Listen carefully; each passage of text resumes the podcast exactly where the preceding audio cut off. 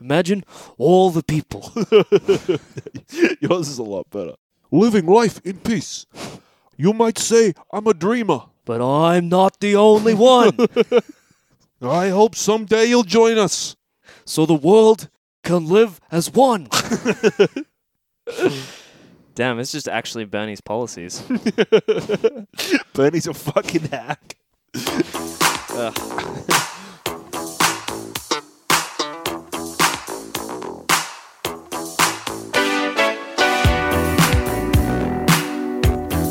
Broadcasting live from Beef Station. Join us as we rocket through the stars at the speed of sound.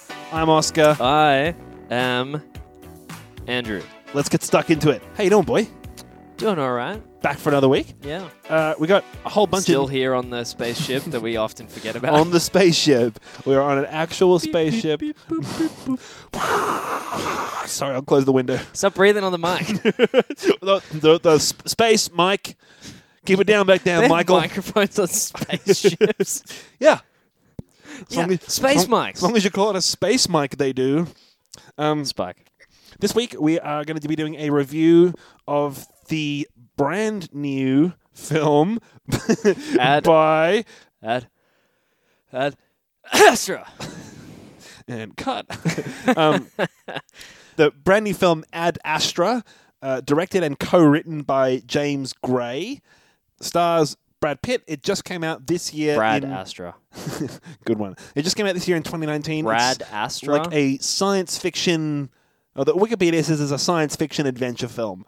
Uh, I think that it's probably best described as having like the visual aesthetic science fiction Rob. uh, having the visual aesthetic of like an interstellar crossed with blade runner and then we were talking about it after the film as being almost like an adaptation of like the story of apocalypse now but in space Which is actually Joseph Conrad's Heart of Darkness. yeah, um, Yeah. we can talk about it later though for the moment though we'll kick off with some news special features Jink, jink, jink, jink, jink, jink, jink, jink, jink, jink, jink, jink, jink, jink, jink, doo, doo, doo, doo, doo, doo, doo. We're trying to be a little quiet. Oscar's got new roomies. Uh, first headline to kick it out of the gates, boy. Kick it out of the gates. Yep.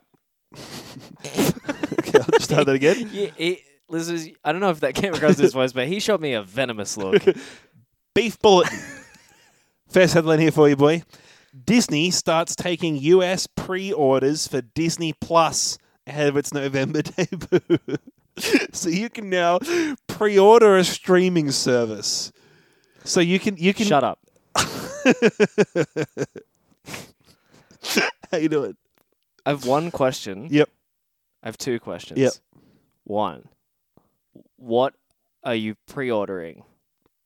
Stre- Disney Plus, the streaming service. You can pay for it in advance. Yeah. And so you get you get Disney Plus. So if you pay seventy dollars, Yep. uh, you get a year of Disney Plus.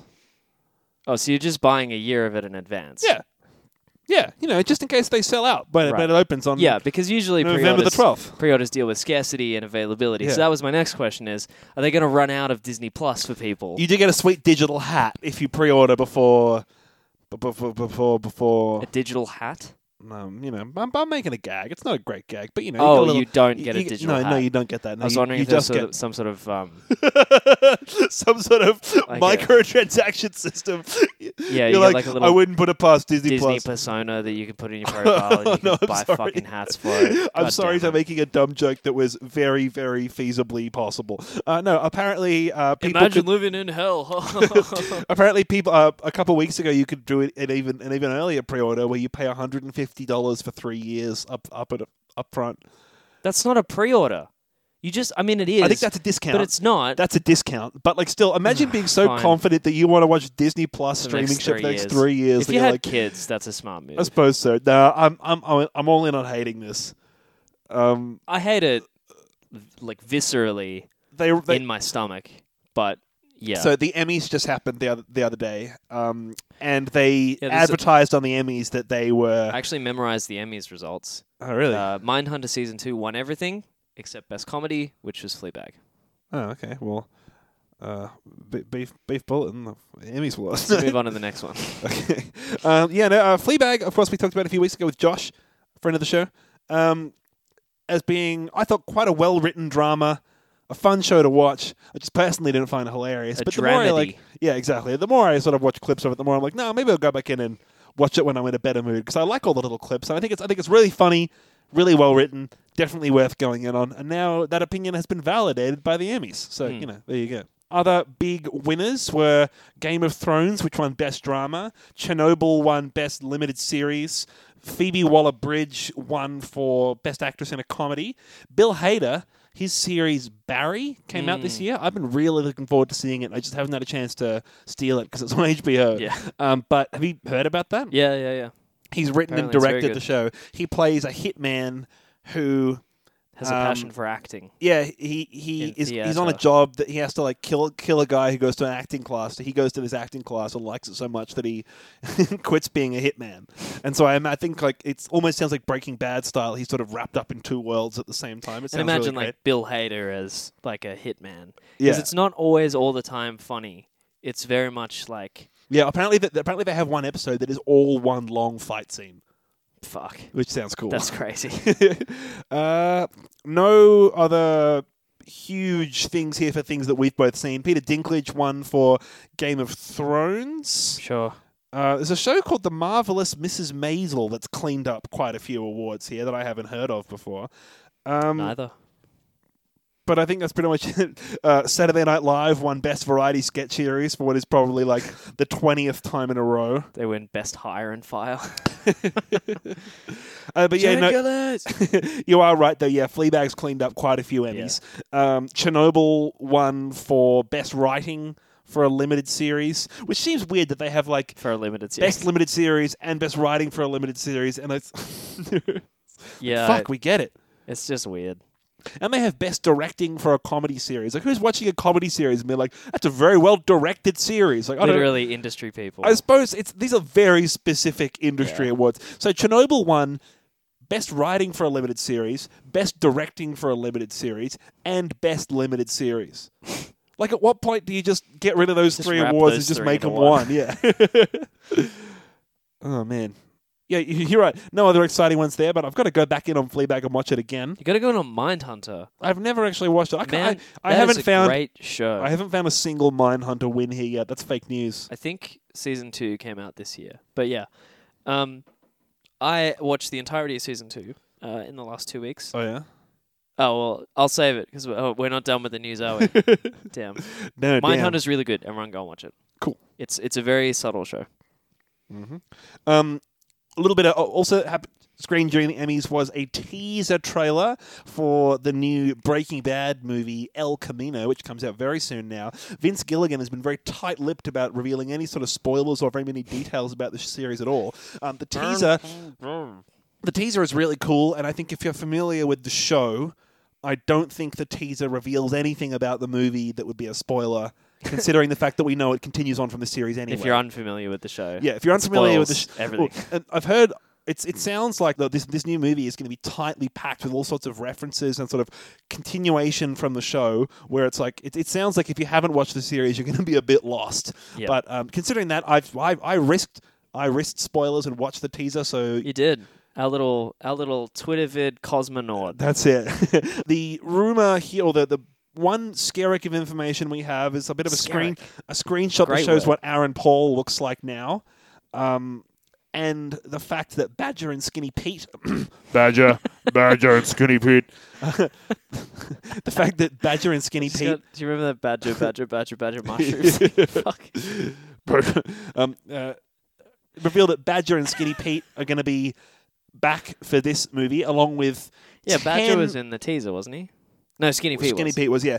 And there's going to be a total, it says, of 10 characters from Breaking Bad. They're going to come back for this movie. We still do not know whether Walter White will be in it at all. Right. Because he very feasibly could be. He could be in flashbacks or like you still you still don't know whether he died at the end of Breaking Bad or not. And I kind of liked that it Mm. was ambiguous. So I would like it if they kept it that way forever. Yeah. I'm really looking forward to this man. It'll be great, I reckon. Mm. Uh, I've learned never to get my hopes up about anything. incidentally, uh, Ryan Johnson, guy who did Looper and the Star Wars, Is his one of the name Star Ryan Wars or movies. Rian. I think it's Ryan Okay. because Ryan's not a real fucking name, and Well, his Ryan name's is. R I A N. yeah, Ryan, Ryan. get over here, mate. Ryan, your uncle. he was named Fuck. after you. Started You've seen ironically Looper; it's laughing at that. confusing. That's Started how he gets ironically you. laughing, and then I just ended up laughing. That's how he Fuck. gets you. Um, so he's got a new movie coming out soon called Knives Out. Um, Oh yeah, and I heard about this. uh, he has gone online warning people not to watch the trailer, Cool. which is cool. I'm, I'm Um, into it.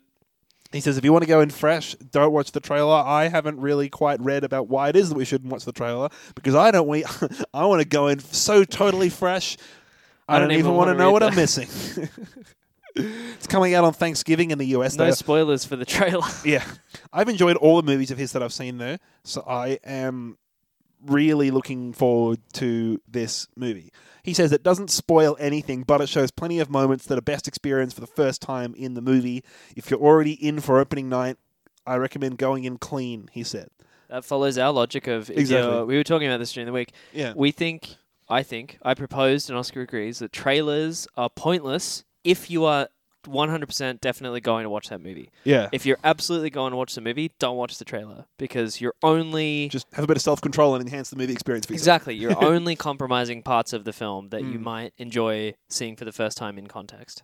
I remember, like famously, the Matic. Not famously, I remember, and I remember to this day. And because you're famous, Yeah. you remembering anything Um, is famously remembering. I remember the Madagascar trailer was a very funny trailer.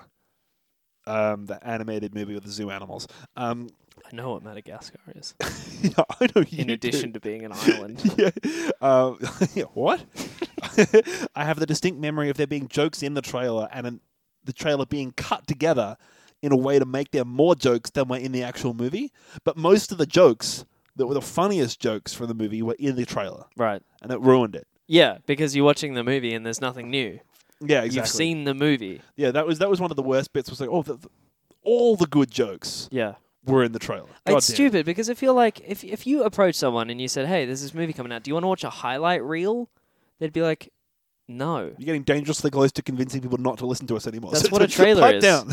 No, a highlight reel, as in like bits of the the best bits of the movie. Like, no, I don't want to watch that before Yeah, I no, watch exactly, the movie. yeah. That's crazy. yeah, no, absolutely not. Uh, how's this? We got some Brexit-related movie news. Uh, Oh, good. Boris Johnson came out in some interview recently and Damn, said, boy. and said that The Godfather is his favorite movie. Francis Ford Coppola has now come out and said that he is embarrassed that The Godfather is is uh, Boris Johnson's favorite movie. I don't remember the specific example, but I, I love that when right wing politicians come out liking this shit, and the artist is like, "No, fuck you, fuck It's off." like the Trump campaign using uh, song, and Yeah. then it was like Dave Grohl, I think- maybe Foo I- Fighters. I think there was something like David Cameron said he liked the Smiths, and Morrissey was like, David Cameron, you're a cunt. Don't listen to my music. I hate you.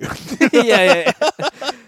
Just listen, listen bullet points. yeah. exactly. Like, I, I, it's like, oh, fuck you.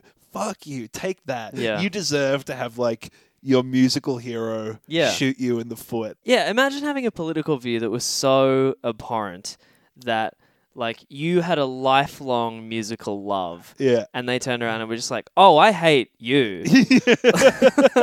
yeah. After you were Oh. like, "I love this person." It feels so cruel for me to say that because I, I like, No, it I- would fuck break it, they deserve like, it. it would break my heart if like Paul McCartney or Bob Dylan told me they hated me Yeah. But, but I, I kind of like the idea that you've gone from being this, like, I assume lefty kid, teenager, because it seems like everyone's a lefty when they're a teen, Nah. loving the Young Smiths, liberals, mate. loving the Smiths, thinking they're so cool, and growing up from not Morrissey not knowing who you are to Morrissey going out on a public platform being like, I hate you. Yeah, rarely responding and just being like, "You suck." To be fair, if if I do remember that it's Morrissey, Morrissey is also a lippy piece of shit, and he, he can get fucked. But you know, Yeah. how's this? Will Ferrell and Ryan Reynolds are going to star in a musical reimagining of A Christmas Carol. directed by, Fuck off. di- written and directed by Sean Anders and John Morris. Sean Anders uh, co wrote and directed Horrible Bosses 2, Daddy's Home, Daddy's Home 2, and then co wrote or wrote Hot Tub Time Machine, Mr. Popper's Penguins, Where the Millers, and the sequel to Dumb and Dumber. so this is going to be fucking awful. What's happening right now? what? Power to Ryan Reynolds, though. It, it really goes with our theme of Ryan Reynolds just like taking the absolute nuttiest, weirdest. Just taking the piss. Yeah, exactly. Just absolutely taking the piss, seeing how many weird projects he could do. Um, apparently, he only did Detective Pikachu so that his kids would have a movie of his that they could watch. Great. Which is nice. That's so true. maybe maybe that's another What one of these. about, um, I've heard of a couple actors that That do time with Deadpool or whatever. that. Yeah, right. Imagine being in- in a position where you're like saying yes to a million dollar contract or whatever because you're like, yeah, it'll give my kids something to watch. Yeah. Um, it's not like I want to do it or it's a good deal or it'll advance my career. It's just like, Yeah. no, I'm. I don't need to. um, Sean Bean now rejects roles where his character dies on screen. Fuck yeah. I just had to cut that out and start surviving. Just had to cut that out and start surviving.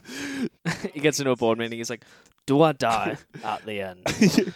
now Bean says he's turned down. Bean. I've turned down stuff because it's all become par Yeah. for the course. He told the Sun, "I've said audiences know my character's going to die because I'm in yeah. it. I just had to cut that out and start surviving. Otherwise, it was all a bit predictable." Bean is known for portraying Ned Stark in the first series of Game of Thrones. Ned meets his untimely demise with his head being chopped off in the season, season's penultimate episode. Elsewhere in the Fellowship of the Ring, his character Boromir is pelted with arrows, and in Goldeneye, his character Alec Tra- Trevelyan perishes after being thrown off a tower by Bond. Some of Bean's other memorable on screen deaths have seen him ripped apart by horses in Black Death, impaled on an anchor in Patriot Games, and forced off a cliff by cattle in the field. So, by the way, like spoilers for about twelve movies. spoilers for Sean Bean's entire catalog. I'm going to go home and watch Sean Bean's entire filmography, but first, better crack on the first Just 20 minutes of the Watch, Beef Boys. watch everyone, but stop at the point at which he dies. Just go go to the next one. a "Don't Kill Sean Bean" social media campaign was launched in 2012, urging casting agents to stay away from killing him off on screen. 2012. Fuck off. Bean stars in a Seven-year-old new news. Sean Bean stars in a new wartime miniseries, "World on Fire," Ooh, which premieres on BBC One September 29th. ooh. Has anyone told Sean, told Sean Bean what war is? yeah. Which war? That's very important. Which battles? am I Good in? shit. Is Good it shit. Normandy? Uh, oh, there's not much of a news story there. Hold on. Hey, Oh, hey, yeah. Rupert Murdoch over here. Might finish on this last week. yeah, oh, 300,000 at a climate march. No, let's get rid Ah, of that boy. one. Uh, Shout out to anyone who went to any of the climate marches over the weekend. You fucking rock. yeah, You're- we'll you're we'll the real bury that soldiers. 25 minutes in. Just um, Yeah. how's this? Uh, might finish with this one. The original creator of Rambo says he's embarrassed to be associated with the new Rambo: Last Blood film coming out. soon. Uh oh. That's like Arnie saying, uh, this Terminator's not very good. Yeah. The fil- Shit. The film is a mess, he says. The Great. author and creator of the original Rambo book and film says he feels embarrassed that his character is associated with Rambo Last Blood, the latest movie in the Sylvester Stallone With led Rambo. franchise. Mm. Fuck, I thought you were talking about Rocky. No, Rambo. With Rambo. What was there to be proud of about Rambo? I don't know. It's just a dude who shoots a gun and wears a bandana.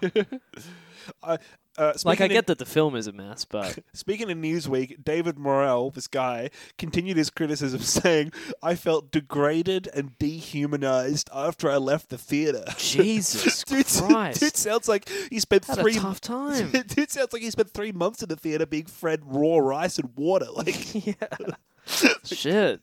you just want some. Instead of being soulful, this new movie lacks one. I felt I was less a human being for having seen it, and that's today. That's an unfortunate message. Yo. The film is typical of ultraviolet 1970s exploitation grindhouse films, the technique of which Rambo Last Blood resembles.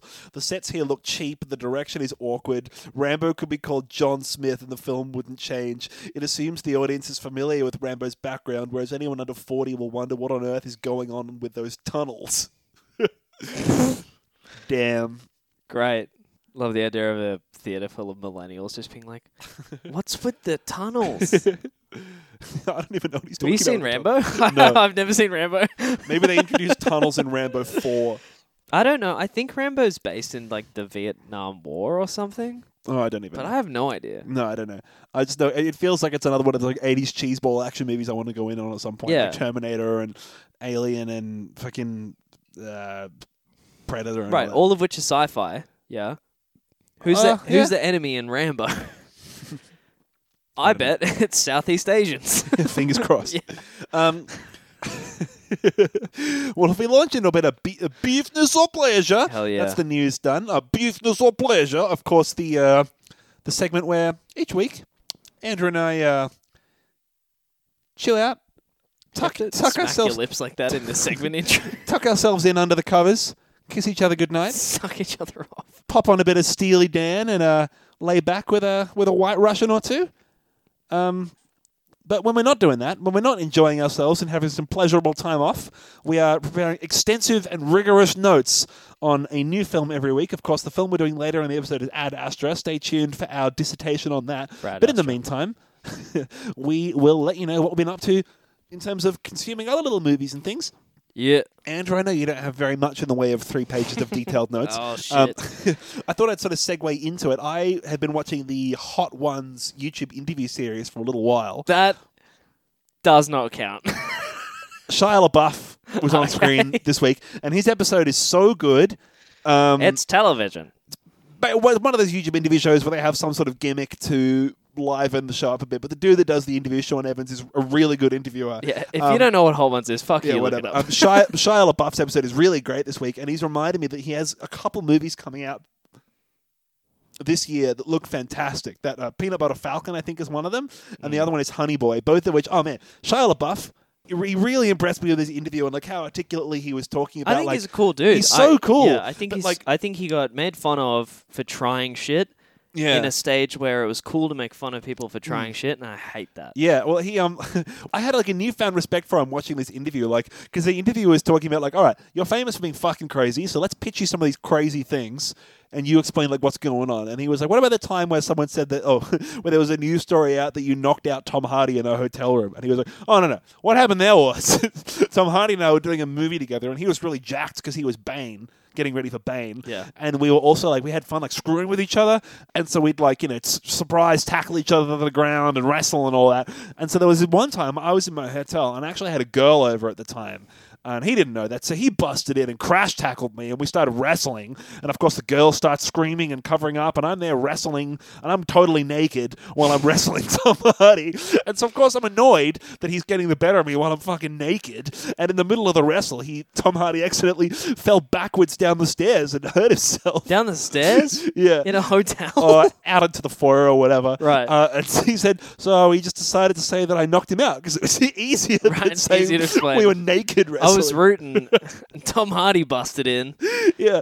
But there was like four more stories like that where he's like, no, what happened there was really worth going in on. And it makes me really want to watch these new movies because they sound fucking great. I just look back on like yeah any of the stuff that's been like memeified in the last Yeah. like five years and just think like he it sounds it seems like he was just trying to do something and Well, take himself kind of The- seriously. The, do it, do it thing. that was an audition Um, tape for something. No, no, right? that was an art installation where they deliberately they deliberately created stuff to be memeified. right. There was some art installation where um, Fucking people, worked. everyone partic- participating in it, could suggest things for him to do on the green screen, and he would do it. And they opened it to play in the background for whatever experimental thing it was. Right. And they were like, "How do we make th- how how would how do we create like a template?"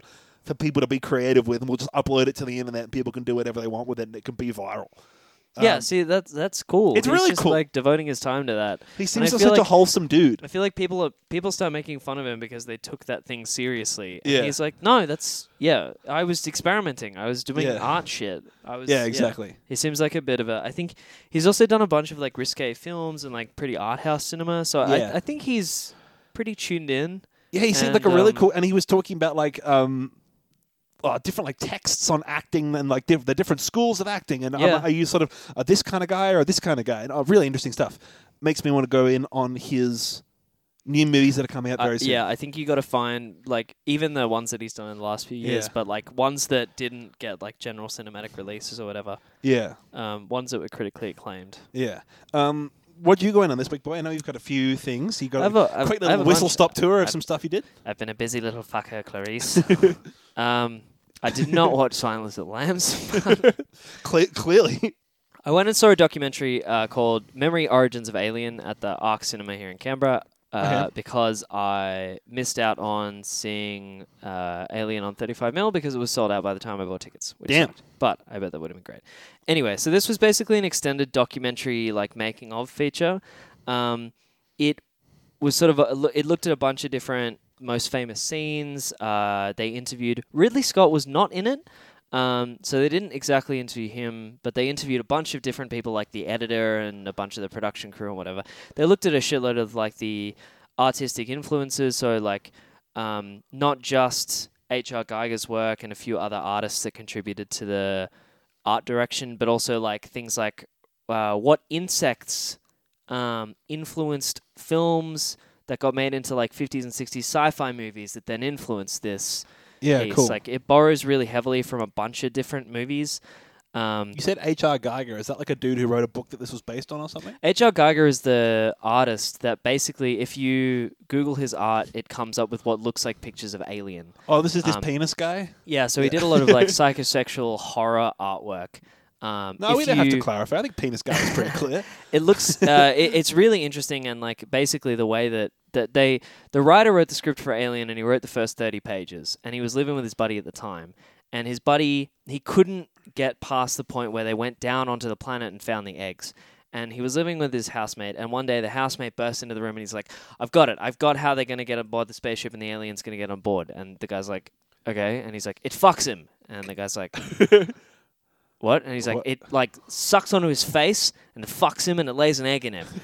and that's actually kind of what happened, I guess. Um, and so like, y- y- yeah, there's like the You got another obvious- 80s movie that was obviously written on crack. yeah, yeah, exactly. Um, and so like when they were looking at what kind of creature, what the creature should look like that was capable of that sort of thing, um, the script writer uh, knew of H.R. Geiger's art, and he said this is what the creature should kind of look like. This is the influence. And then Fox brought him on, and then they actually looked at his work, and he's like, oh, this is too fucked up. Fire this dude. and so they fired him, and then. That was when the budget was like a million dollars, and then the script kept getting pushed further up, Yeah. and so it was like, oh, now Ridley Scott's directing it, and the budget is $10 million. By the way, Alien was made on a budget of like $10 million, which is not a lot. Yeah. Um, that's that's pretty low. You had to find that alien and build a spaceship. Yeah. and- And so he was trying to get the design of the alien right, and they just couldn't land on anything that was like as threatening and, and fucked up Well, as they they're wanted. like, And so the "Fine, we'll get back scriptwriter to Dan the- O'Bannon was like kind of slid H.R. Geiger's art book in front of Ridley Scott, and Ridley Scott was like, oh, that's that's it. yeah. And so he was like apparently in boardrooms being like, this is what it's going to be. And they were like, well, okay, we're happy to get the artist back in and like talk about it. And he was like, this is. This is what it's going to be. um, so it was cool seeing some of that process. Also, Ridley Scott is an amazing artist. He storyboards all of his work himself, and it That's looks really cool. great. So, What, like if he you- sketches it himself? but Yeah, even he's yeah, like yeah. creatively involved in. yeah, he sketches his own storyboards, and he's Oh, a that's great, cool. great little like sketch artist, which is cool. That reminds me, was it on this pod that we when we did Predator that we talked about what the original Predator costume looked like? Yeah, And it's this And big it's fucking goofy as like hell. red lobster thing. yeah, yeah, yeah. Concept art for a sci-fi back then is fucked. Yeah, That's cool. So did, did they have much like on screen? What I really dig is like I, I, when we did the thing, I watched a making of for the thing, and I really liked the like seeing them write, like make the models and like showing you like the set that's in the Arctic, and then it zooms out, and it's like the Arctic in the middle of a lawn in California, and it's, it's cool to sort of see the props and see the making of shit from the movie a little bit out of context, and There so you get a wasn't- greater picture. Was any there of wasn't a that? whole lot of that type of stuff other than I mean there, there actually was heaps of that and if you're interested in that for Alien this is one of the best I think probably one of the best sources because there was heaps I'll pick one moment out that I really liked Sure. I, I feel like this might be folklore so maybe people have heard it already but the scene where John Hurt gets like chest bursted um they there's That this is, like that's John Hurt, is it? yeah Fucking hell. There's this- I've only known him as like an old dude. Yeah, no, and he looks pretty young in this too. There's this big myth that the crew and cars didn't know what was going to happen, and that's why they were so shocked. They knew what was going to happen because there's no way that they wouldn't know.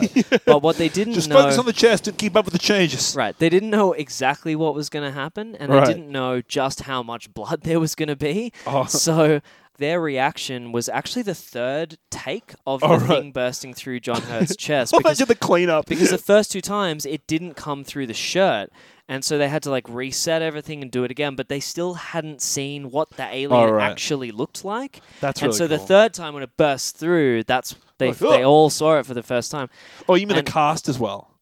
yeah the cast Oh, right. and so I was that, going to say, like, I don't give a fuck if the camera guy hadn't seen No, it no, no, before. no, I the- prefer it if the camera guy had seen it no, before. the, the cast yeah, but um, the other thing about that scene is that they got heaps of offal and raspberry juice and the raspberry juice is the blood obviously but the all of it cooked in a stew under intense hot studio lights for like an entire day. And they gave Oh, it, jeez. they gave them the offal in, formal- Why in offal? formaldehyde Why? because it looked like parts of the inside of John Hurt. Oh, so basically, the crew walked on a set. John Hurt was there with like his body Oh. double thing, and it was just the most rancid, gag-inducing smell Like, bet you don't know what's going to happen that now. yeah that all of them had to deal with the whole time so i think that's an interesting thing if you think about like the smell of that scene was just like kind of like half cooked entrails it's really messed up With the awful lot itself, I'd be like, fine, maybe I could deal But, with like, that. But also then the- together with the raspberry Yeah. and the sh- sweet sugar and. Ugh. Oh, Yeah. Jesus Christ. my favorite quote from the whole thing was um uh one of the guys i can't remember what Sorry, this guy's no, job was. Alien is sold out. I don't care. he was like he was like an editor or something, um, and he was like, there was a lot of studio concern that it was 45 minutes before anything happens, before the uh, face hugger hits John Hurt in the old uh, the old visage. He said it like that. I'm going to use that every day from now on. Wonderful. Uh, yeah, so that was good. I'd recommend that if you're into that type of shit. I watched a couple of things that I'll really briefly touch on because I don't think they're particularly worth watching. Freaks is a movie that's out in cinemas at the moment. It's an incredibly low budget picture. The reason I went to see it is because I heard the director talking about it on a podcast that I listened to. This was one of his passion projects, and he wrote it with the screenwriter who's a longtime collaborator of his. The idea of the script when they started writing it was that they wanted something that they could bring to film festivals that they could, in theory, film with a budget of zero dollars. It's basically Uh, Oh, I only ever would- watch movies written by or done by people who've got something to do with the Kim Possible movie. So Great, well, unless You're in luck. um, the director also directed the Kim Possible live action Disney adaptation. So um, th- this one was basically like a bit of X Men, a bit of like home invasion story, a bit of um, the main character is a very young girl, like seven years old. Her dad keeps her locked in the house.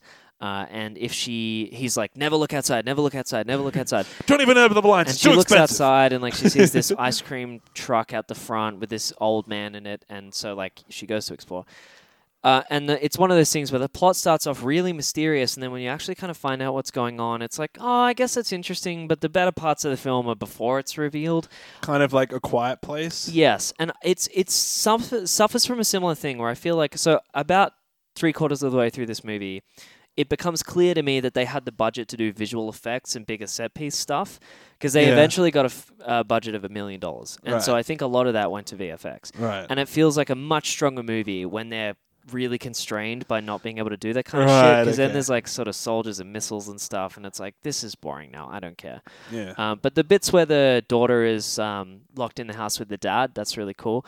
It's got um, the guy who uh, plays the male. Uh, uh, sh- uh, Once upon a time in Hollywood, the Manson children, um, Jay.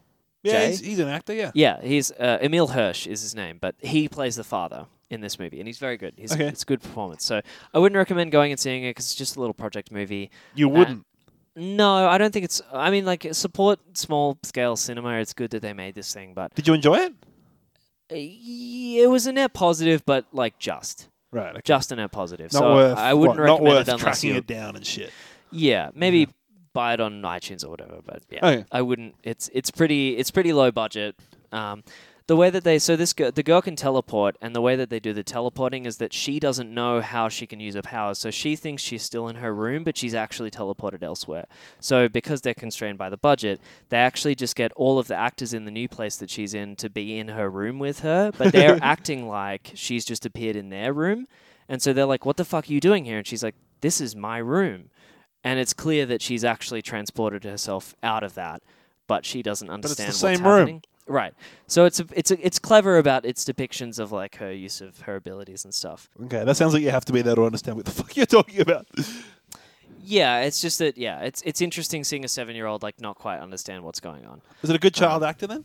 Yes, actually. Yeah, the performances are pretty good. That's always good. I- Um, I actually, you reminded me of. Have you seen the movie Room? Not the Room, but That- Room no, with I haven't, Brie no. Larson and the kid. yeah. That's a fucking great movie. yeah. and the kid in that is brilliant, Hmm. absolutely brilliant. Um, that movie as well, actually, funnily enough, is about a mother and a mother and a kid who are trapped in a room. Yeah, yeah, yeah. Um, oh, as as I said, this is a little more of like a sci-fi thing where, um, yeah, it's sort of X Men, and it, it basically does the race war thing where like, uh, they're dangerous, so we got to kill them all. So, Oh, my no, my thing doesn't have a race war. yeah. Um, so yeah, that was it. I saw the farewell, which is that film that's out at the moment. That's very highly critically acclaimed. It's got- Aquafina. Aquafina in it. Yep. Um, so the basic premise of this film is that a Chinese American family finds out that their grandmother is dying, or that A- A- Aquafina's grandmother is dying, right. and apparently, and I assume this is true because it's based on a true story. Um, it's customary in China. They've got this expression where it's like the cancer doesn't kill someone, the fear kills them. So they don't tell someone when they're diagnosed with like terminal cancer until they Brilliant. sort of absolutely have to. So the premise of the film is that they Is it like oh you're sick with s- something else? yeah, it's like it's bronchitis or whatever, and it's like she's got lung cancer and they know, but no one tells her. Crazy. It seems crazy for us, but the way that, that they talk, that's part of the You're film. like, no, because you're surprised. About fifty different illnesses make your Awkwafina's hair fall character, out. he- Aw- Awkwafina's character's um, uh, grown up in America. And so, like, a bunch of the movie is about the ethical dilemma of, like, her Western ideals saying that you should be honest with someone and tell them that and then the eastern ideal saying it's there's no point in telling them because they don't they shouldn't have to bear that burden any longer than they need to and Yeah. um, yeah, and and sort of this idea of like she did the same thing, and yeah, it's uh, it's it's an interesting story. It's very like it's like peak indie movie. Um, there's a lot of like quite nice shots in it. Uh, I enjoyed it. I feel like this is the thing. This is the movie where you know how everyone said Crazy Rich Asians was doing really positive social work. I think I said Sure. that as well. But then at the end of the day, it was just a gross money porn movie. this is what this is what that was trying to do, right? In terms of like getting like Asian culture into a mainstream. yeah, Hollywood like movie genuine thing. storytelling, a, a great reflection of the experience of particularly Chinese American, but also like just Chinese culture in general. I- I missed where you said it was a like hu- like a drama comedy or not. Is it just It a is, drama? yeah, it's a drama comedy. Yeah, it's pretty funny uh, at a lot of points. Um, the premise, sorry, it's a funny premise. They so, so the family organizes this uh, basically fake wedding between a young cousin of Aquafina's and his like. Uh, girlfriend who he's been dating for three months from Japan. Fuck yeah. Neither of them speak any Chinese, so they have to like basically go through all of these like Chinese customs around the wedding. And this dude is like fucking clueless, and his girlfriend is even more clueless. Why, why does it have So- to be a fake wedding? so that they have an excuse to all be around each other again. Because it's like the the, grandma last time doesn't they'll have all get to cancer, spend but- time. You're right, because Right. the grandma does, and so they they need to like say goodbye. That's why it's the farewell. Uh, Um, I literally just got that. yeah. Um, so i it's it's it's a good movie. I would recommend this one. I really enjoyed it. oh, cool. Yeah. And then the last one that I watched is The Wailing, which is a Korean film. Uh, it's on Netflix. I would highly, highly recommend it. We got some flack uh, from friend of the show, Anna, uh, because we like Ari Aster, and apparently he's a fucking hack who doesn't know how to make horror films.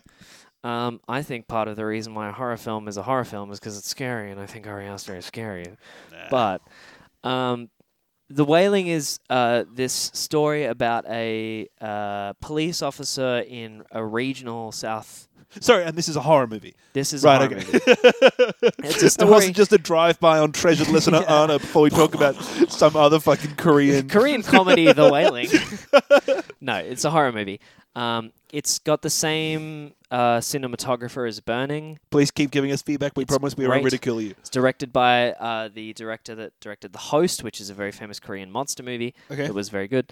Yeah, it's about a, a a regional town in South Korea that ends up like people start getting sick and they um, kind of go crazy and like sort of start killing people, like their family. Right. Um, and it turns out that like when you when they're trying to find out what's making them sick, it's a lot more complicated than they think, um, with some sort of supernatural themes woven through it. It's a really good movie. It's one of those ones that does the thing that I love, where the thing that is it's not a thing movie, so there's not one specific thing that's scary, but when there are terrifying moments, it's because the thing that's terrifying is not afraid of the viewer's presence at all and doesn't bother to hide. It's just there in plain sight, and if anything, like the viewer is the thing that hides from it. Right. Um, so it's it's got a lot of like very intimidating presences on screen that are really scary. I watched this starting at 11 p.m. at night, which was an awful mistake. Brilliant. Great idea. Uh, yeah, it's a, a great movie. It looks fantastic. The setting is really good. All of the writing is f- great. The performances are all fantastic. I'd highly recommend it. It's definitely one of the best horror movies I've ever seen. Scary then? Yeah, at points really, really unnerving. Um, I watched a lot of it through like just my eyes almost shut because I didn't want a jump scare to come out. But it wasn't really a jump scare movie. It was just fucking scary. Oh, Um, cool. I'll go in and on that. On then. top of that, it had a really compelling storyline. It wasn't just about trying to scare you.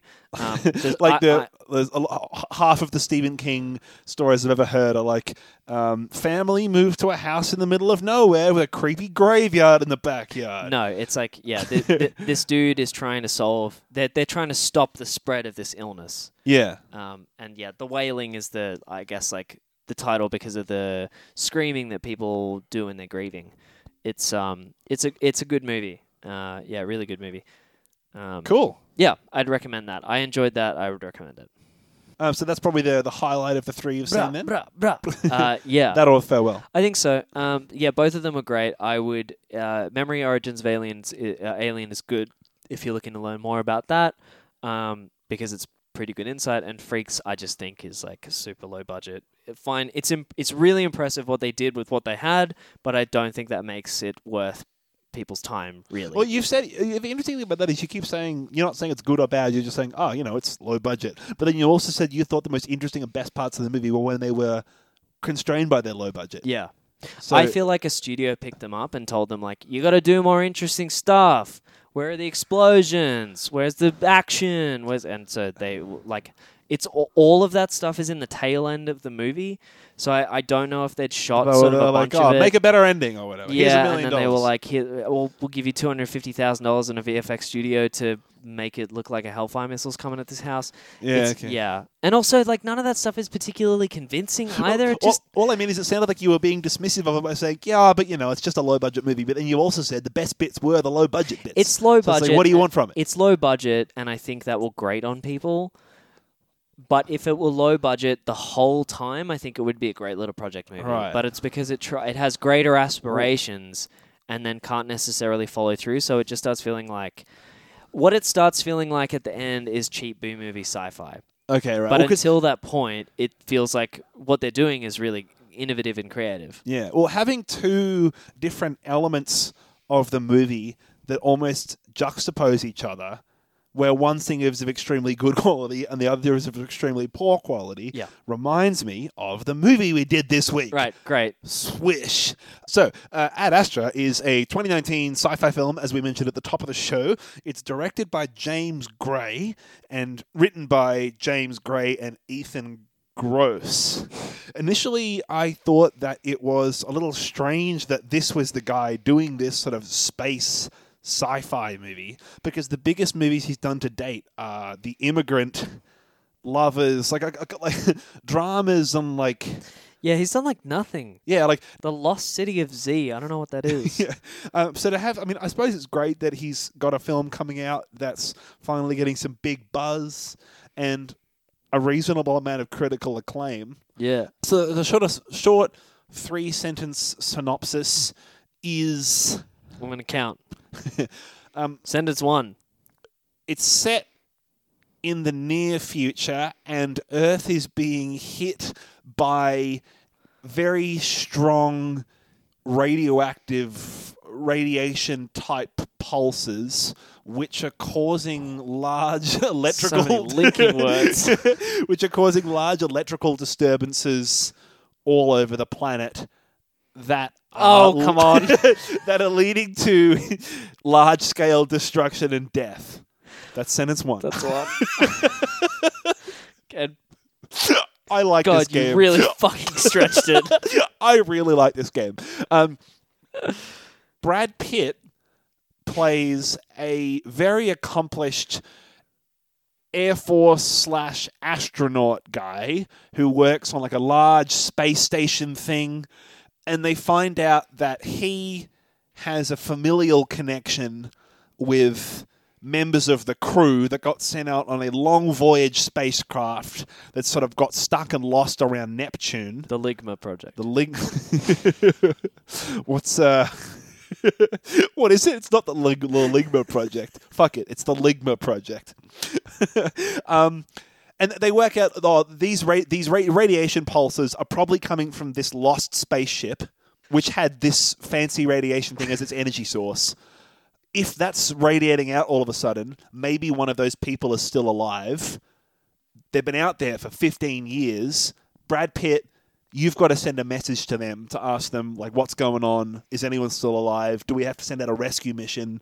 Stop sending out these fucking radioactive blasts from Neptune, Right. right? Um, That sentence two, but I think you used a lot of semicolons. no, I stopped counting the sentences. I'm pro- I've I've probably gone over my limit. I noticed. um, so that's the vague plot of the movie. Um, for, and the plot does become quite vague and very hard to justify. Like, why does Brad Pitt have to go on this mission? Because I think we're going to get straight out at the gate and say I think we both agree that this movie looks spectacular. Visually, it's stunning, but from a writing perspective, everything past Garbage. the actual premise Garbage. it's absolute garbage. Garbage. Scene to scene, all of the the dialogue is terrible. There is very little actual dialogue in a lot of the scenes, and it's instead replaced by this like Brad Pitt internal monologue slash narration, where it's never quite clear whether it's happening in the moment or whether he's retroactively narrating it. So like the timeline for the narration is all fucked up that you and I saw it with friend of the show Zach, who is of course a guest for our Avengers episode, and we were all talking about how it reminded us a lot of the famous theatrical cut of Blade Runner. The one that's on Netflix, tragically. Oh, really? Yeah. Fuck right. So the theatrical cut that I suppose is the one on Netflix was the one that was tampered with by the studios because Ridley Scott turned in what he wanted for the movie, and they said, "Oh, this is kind of too complicated and smart. No one's going to get this." And so they have Harrison Ford basically like explaining the whole plot in voiceover as I it felt happens. sad. Yeah, literally. Yeah. And this shit like that actually happens in Yeah. this movie. Like where there'll be a fight scene and uh, Brad Pitt will go, "He's dead," and that made me feel sad for killing a man. or, or like I'd never killed anyone before, and it really made me think about me and killing him a man. and killing a man. And I was thinking about how it could consume me as a person and Yeah. corrupt So- my spirit. Yeah. So the film is this long journey that Brad Pitt has to go on. I suppose if I had to justify it, because the film sure as shit didn't, or didn't in any more than like a passing sentence that made no sense. Um, th- the idea is NASA doesn't want to, or like not NASA, what do they call They literally call it Space Command. NASA that's is it, called yeah. Space Command, not like the military center for Did we Uh, the say that this control film was of. garbage? It's so stupid. Um, he, he so space They could have said Space Force, which is at least the thing that they're doing, right? not NASA, Space Command, fuck me, um, sends Brad Pitt to the Mars base, which is. First they go to the moon. The moon, yeah, right. Uh, and then eventually they have to send them to this Mars base because they don't want to let on the fact that they know the source of these radioactive blasts, and more importantly, they don't want they want to let on that like it's their own fucked up mission that He's might be causing basically- these blasts. So they have to go. He has to go to like a a secure military site to broadcast this transmission, this this message to this potentially lost malfunctioning spaceship in Neptune. And they said, well, if you go to the Mars base, it's the furthest base out we have. It's a secure signal. No one can intercept it between here and there. You're fine. Yeah.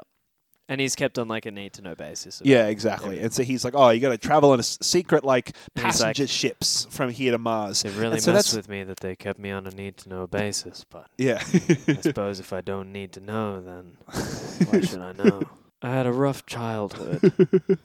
It's like direct exposition. and then of his, his mum character. kicked down the door and said, "You had a rough childhood." Fuck me. I'll let you say something in a moment. Uh, I thought that the most interesting part and the most the best bit about this movie was all the visuals, a lot of very interstellar style because he's in space, right? Star Wars grade, like, interstellar grade Star Wars grade special effects. I don't think Star Wars is the right. I, I, you, you and Zach both leveled that comparison. I think that's wrong because I think Star Wars is very cartoonish and bright and interesting, and I think that's not what this movie was. So going it's more like for. The Martian. It's more Interstellar. like yeah, Interstellar definitely. or The Martian in terms of like it looks like it's filmed in space. A lot of like a lot of harsh colors. It was Interstellar. It was Blade Runner Bit of twenty gravity. forty nine. Gravity, exactly, but nothing in like nothing with energy or like No, yeah, and so but Yeah. visually though, this movie was stunning. Um, the music was really good as well. I thought I thought the score was quite good. Um, so here's the, here's the thing: the cinematographer on this movie, Hoyt van Hoytema, um, has worked on the following films as a cinematographer in the last few years: great. Tinker Tailor Soldier Spy, Okay. Her, Oh, Interstellar, Spectre, Dunkirk, and he's working on Tenet as well. So he's Christopher Nolan's bitch. Shit. And he's also done a couple of movies that I think we both agree. Interstellar is the most Interstellar, significant there, obviously, yeah. Um, which makes us feel like this guy's like, oh, I need someone that can do uh, uh, the- the old-" yeah, s- space movies. uh, yeah. Wish he'd done a writer that could do space movies. Damn. And so I think the most interesting part of that, along with their shots, I personally found was the insight into what life is like in this w- near future they've set up. So it's enough in the future that there is like a like a moon tourism thing There's where tou- like tourism space flight. yeah, so Virgin has rockets with like flight in- in-flight meal services and stuff where pass- just normal civilians can go on trips to the moon and then the moon is like this this heartbreaking shopping mall International airport. international airport thing on the moon. Um, what do you think of all that? I thought a lot of that stuff was really cool. yeah, I think that was also the only bit where it sort of did really flesh out this near future world. Yeah. Um, basically, once they get past the moon, um, it's all all bets are off, and it just takes place in its own Little- universe that could be Yeah. at any point in time, really. Yeah, I suppose so. because the Mars stuff is also abstracted. It's basically built out of concrete, and then anything after that takes place predominantly actually in space on a craft. Yeah. So it's like, well, this could have been whenever. So. I, yeah, I liked a lot of the world building stuff. Like in Mars, they had like passport control on Mars Mm. with like uh, someone checking them in, and they had like Mars camouflage. And so all the co- they, someone was clearly having a lot of fun with the set design and the costume design and the vehicles. I, I I liked it at the time, but in hindsight, I think that's really all that there was. was That's what I'm- like yeah, the, the yeah. little those little tiny little allusions to basically like logos on the moon and beyond that, it was like immediately heartbreaking, as you said, that there was this international thing that had already and uh, actually Brad Pitt's character says something over the top of it that's like, "This is what we do." We're expansive capitalists. Well, he calls us world eaters. in Yeah. it in his exposition while the shit's on screen. Like, yeah, bro, I get it. Yeah, I think that yeah, like th- that would have been more effective if he'd said something a little bit like that earlier on in the movie, where it was like a bit of an innocuous statement. if and you then have you get to, the say moon. it, yeah. Yeah. but just don't, just don't it's, say it. It's like it pops up on screen, and there's like a subway and a Denny's on the moon, and he's like, "How shit's this?" yeah, yeah, yeah, exactly, yeah, yeah, Yeah, yeah. Pancakes on the moon can fuck my ass. It's really. Uh, uh, over the top and on the nose.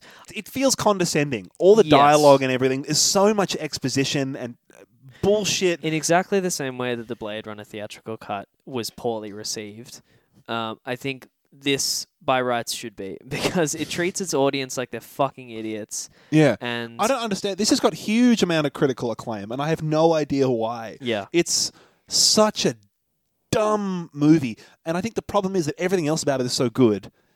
But then the writing is like the concept. I think even is good. They just need like a good a good screenwriter to actually turn in a cool script. Like it sounds like someone had a great a great concept and then didn't touch the script after. Well, this that. is the thing. It was written by James Gray, the director, and this guy called Ethan Gross, and neither of them have done anything. So I just think it was like first draft bullshit, and it felt extremely first draft because Yeah. it was like, okay, this fucking uh, spoiler alert, kind of Luna chase scene can just go because it's shit. Well, I listened to a critic that was talking about how that almost felt like it was directed by two different people. yeah, literally. like yes. because half of the movie feels like quite a, a slow brooding drama almost like first man or like Yeah. the slower more emotional bits in interstellar Well, yeah, Claire, Claire Denis' High Life, uh, Right. which you haven't seen, but I We have talked watched, about it is, is last a- week, a, yeah. a, very comparable sensation of like claustrophobia, Right. strange colors, and otherworldliness to the ships. and then yeah and then the other half feels like dumb cheesy uh, s- like star warsy action type Right. shit And, where like, there's again, a scene It looks amazing, it looks incredible but Well, Hmm. the whole time you're just like, what am I? What is hap- What is going on? Well, that's the thing where it just feels so poorly fleshed out. Like it tells you that's the thing. I feel like one of the main problems we were talking about this at the bar after the movie was just the idea that like in Apocalypse Now, uh, the is it it is Francis Ford Francis Coppola, Ford isn't it? Coppola's uh, Vietnam War movie 59 and a half hour film. that's a very it's very similar in plot where they're looking for um, someone who's potentially gone crazy has been away from the military for a long time and they go down the river and they make all these seemingly innocuous stops where they sort of seem to be wandering aimlessly for two and a half hours but it gives you this general sensation and this general tone of the world that they're stuck in and in this case the war zone that they're stuck in and it's this journey into the character's mind and the character's madness and the more you watch him you're not quite sure what he's about and it's kind of a mystery as to what martin sheen's character in apocalypse now wants and what he's thinking and so you watch him going through these seemingly innocuous weird unrelated events and it's almost like a window into his own mind because you get to watch him react to everything And also, things slowly escalate around him, and it's a Yeah. bit like a frog in hot water. Of And like, so- the more shit that he sees, the less he realizes how much everything Yeah. around him is messed so, up. so this has a bit of that, and I can see what it was going for. But I think the main problem is it literally, very specifically, articulates like basically straight to camera who Brad Pitt is, what his emotional problems are, what his dark traumatic past is that he wants to resolve, and exactly what he wants to do to be able to resolve it. Like there are these, m- there's this mechanic in the film where all the characters, all the astronauts that have to go to space, they talk to this AI, and the AI is like a s- is like They're psychoanalyzing. you. psychological appraisals. Yeah. Uh, th- so they psych test him to make sure. And actually, I didn't realize until uh, a reviewer pointed this out. But the reason why he has to go through those regular psych testings, he has to have one at every major milestone of the mission to allow him to progress to the next mission. to explain the plot. Right, but it's and that would be a fine little thing. In fact, it could have been set up to be really cool that every single one of these psych tests became increasingly difficult for him, but it doesn't happen. They just sort of every now and then he just is in this room doing one of these things, and Yeah. Mm. you're like, oh yeah, he's got to do that thing again, I guess, and it's a bit of a chore. And then he fails one. Spoiler alert, I Yeah. guess, which is like this. i really, in terms of the storyline, it's massive that he fails that. Yeah. because one, He's the he's the cool, calm, collected Clint Eastwood, never loses his cool guy. Right. And one, i- it's off the back of him opening up more emotionally in the film than he ever has. Yeah. And two, yeah, it, it, it just isn't. oh, Maybe is that the one that he fails? I don't know. Anyway, there, there's a point where, yeah, he's like fraying at the edges. And this psych testing thing just doesn't really come off as being an important thing. It's just sort of an No. annoying Well, thing. That's exactly that's that's sort of where I was getting at. Where, where like It also Um, feels ripped off of Blade Runner, where he Yeah. has to have those like regular tests of a baseline. Yeah. Well, so, so the idea he has this problem with his dad where he's like, oh, I never really knew my dad. And like, He's got daddy issues. I have this problem with my, my parents. And he, there's a literally, so one of these psychoanalysis scenes, there's a line that's literally like, I think I have problems relating to people and expressing myself emotionally because I never knew my father. It's crazy. And it's like, it's this stunning, laughably bad sense of like self awareness that this Right. character has that he doesn't express in nearly the same amount of depth at any other point in the movie. But also, uh, I suppose, spoiler, spoiler, spoiler, as like a thematic thing that I think it'd be nice to not know spoilers. to not know on the way in. Um, the the dude that's on the spaceship at the end of Neptune that might have gone crazy is his dad, and so he wants to go and talk to his dad and meet his dad. I think he learned that at like He knew pretty quickly. the but I don't know. 10 minute I mark. think it would have been nice not to know. Whatever. sure. Um, and so, Played by Tommy Lee Jones. but like you know, he just wants to get there and meet his dad because he's told us that. He's told us the only problem he has in his whole life is this emotional problem with his dad, and his dad's there. And he wants to go talk to his dad. And so every single emotional diversion doesn't seem like a cool, interesting, mysterious window into his character Yeah. because we've already been spoon fed what that is. And we're just like, no, we get no. I don't care about any of this. You're all, you're literally wasting my time. Yep. Get to the next bit. Also, and so have there's this you- moon buggy Fast and the Furious chase Right. sequence where they introduce like, oh, and by the way, the moon is mostly a war zone because capitalism has gone so far that it's uh, the moon is good for mining and there's lots of precious minerals. But no one's laid claim to the, uh, s- so it's a war zone out there. So don't go onto the dark side of the moon because people will shoot you because they're trying to mine there. Yeah. But that's a cool. Again, that's a cool premise. It feels like this could have been like a mini series, and get good writers on there, build this world up, and have like a whole three episodes on the moon, and show us that slowly. Don't try shovel it in there in like a seven minute thing that doesn't fit the rest of the story like, at all. Three people in that chase scene die, and I couldn't tell you their names. No, I don't care. no. And I thought one of them died that wasn't the one that I thought died, and then it turns out that they get left behind anyway, and I don't give a fuck because Yeah. they served really no purpose. It was just like, oh, I'm I'm a cow, I'm an extra that has to drive you from one side of the base to the other Yeah. side of the base. It was so poor. And also, like, have you ever listened to real astronauts talk about, like, talk pragmatically about having to do shit? Like, I've listened to interviews with the Apollo crews and stuff. Those people are cold blooded. They do not feel emotion in a way that affects them or their ability to, Yeah. like, contribute to a mission or whatever. I just had a tough time believing that Brad Pitt, the person who can keep his heart rate below bullshit BPM at all times in his life, would have such deep seated emotional issues that would control him so much. It's just like I just don't think that I think you would Yeah. have learned to deal with that. Well, I think the interesting bit in the movie that they did poorly was like he's never had to deal with it before because he always thought his dad was dead, and he's never had to deal with a, a work-related thing that specifically relates to his dad before, I suppose. Yeah, Um, okay. and so it's like, oh, this is I mean, him. I, yeah, I I, kind I of can get sort of that, see where but- it's like this is his ultimate career crisis, culminating with his ultimate personal crisis in a way where like he has to go on a literal journey, the longest physical journey he's ever been on, at the same time as like the longest emotional journey he's ever been on, and so Right. like his space trip aligns with his mental trip. I just wish that they didn't have literally lines that said that in the movie. didn't even have lines that said that. They had lines that said things that sort of related to that. I, I don't know. It It's just very poorly written, but like there was a whole I would have l- I I would have liked to see this film without the narration Yeah. to see if it felt better because I think it would feel better. yeah. I think it would feel better. I Don't- don't. I don't know then if I would still have some of the issues that I have with it The- because it yeah. still feels very much like.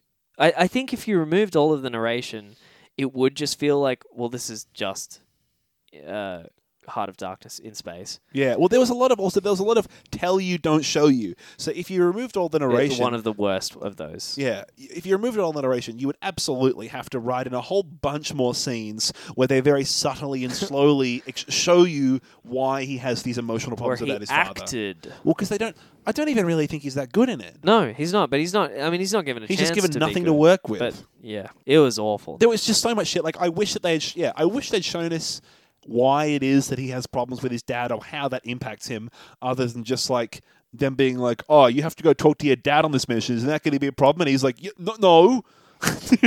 Yeah, exact- That's yeah. basically all it is. Or like, And then they're like, well, yeah, uh, okay, so again, super, super spoilers, Yeah. definitely spoilers.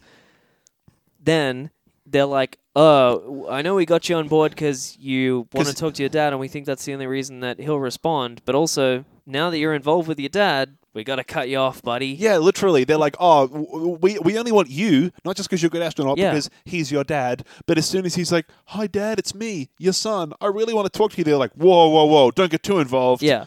And if you think that's your greatest chance of survival, then like just fucking send him. It's, Who oh, cares? so much Just of this. put him on a spaceship and fire him off. Like what's the worst thing that happens is that he never comes back. Yeah.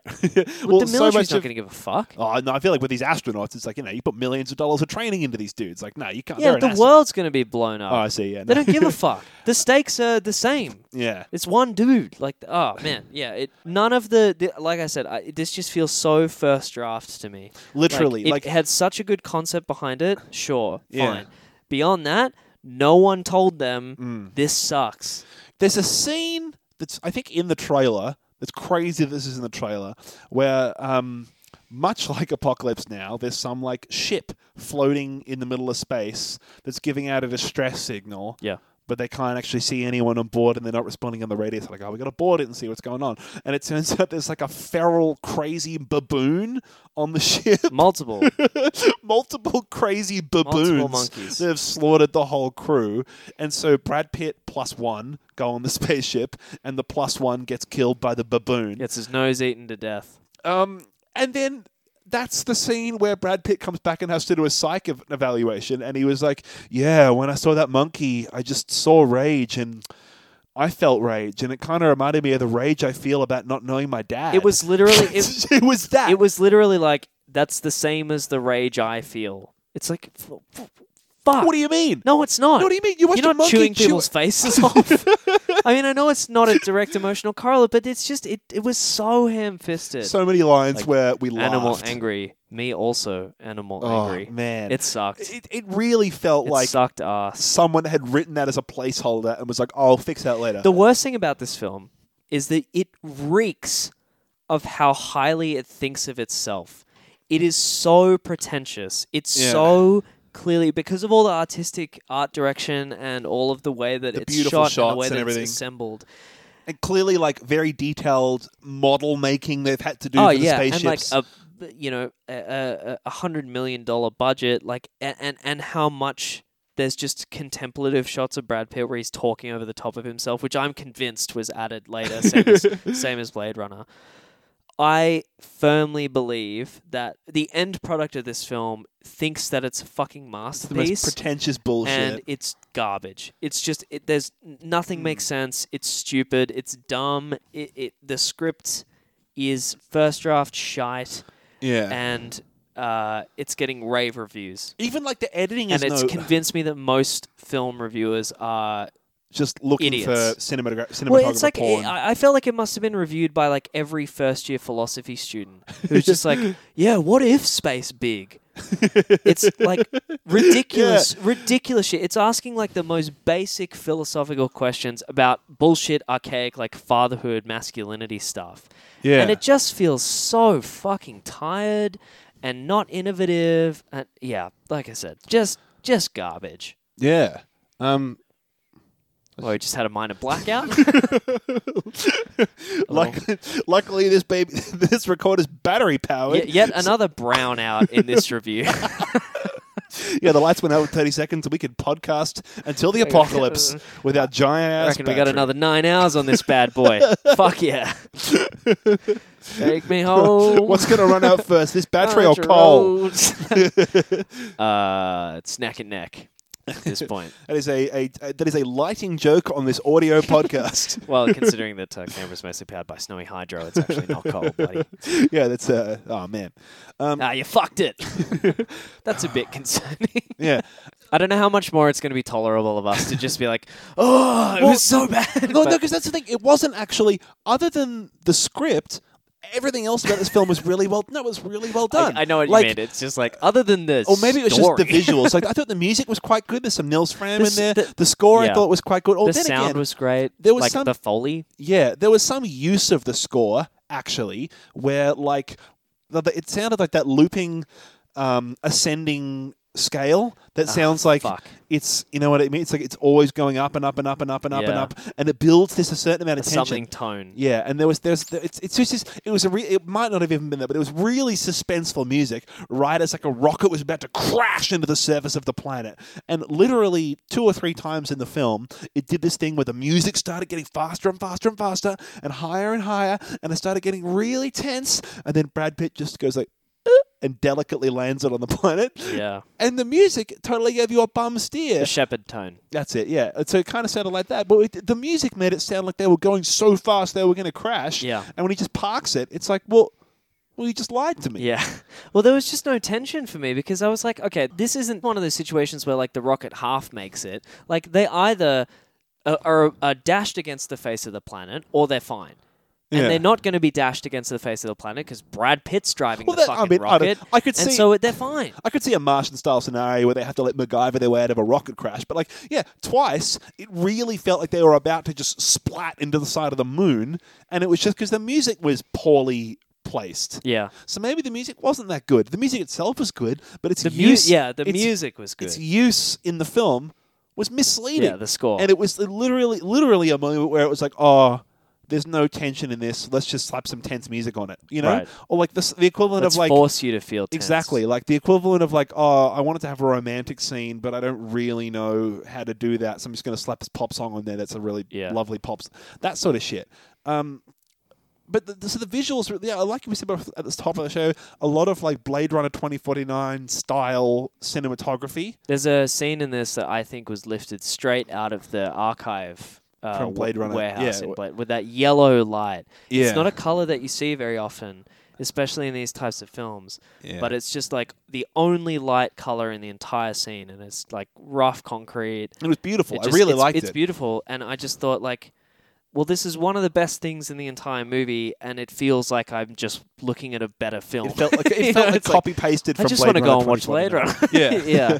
Um, Yeah, this film. Yeah, and a another influence that has been uh, drawn, uh, particularly we were listening to Mark Commode talk Yep. about this movie, and Event Horizon is a film that where I felt it carried that same sense of like horror and tension because he was sort of it's that same like.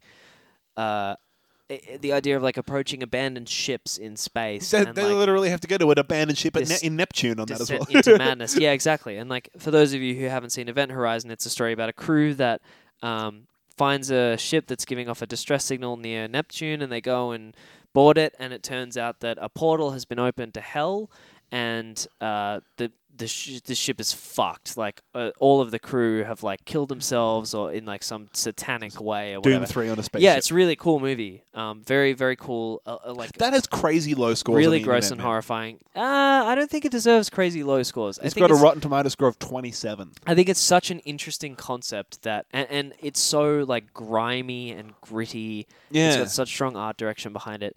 And also, the script has an interesting enough idea that maybe even if it's not perfect in its execution, at least it's not like this, where Yeah. it's just like the most boilerplate daddy issues bullshit. Fuck.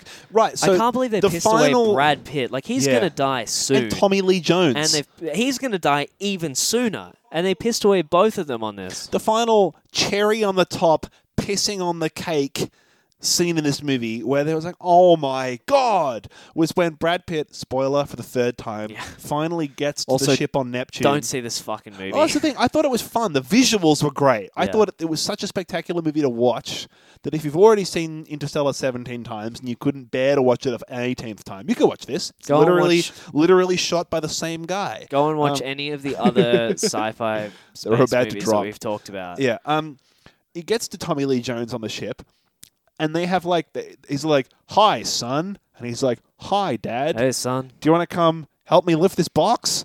And he's like, "Nah." The dad goes, "Nah, I never cared about you or your mother."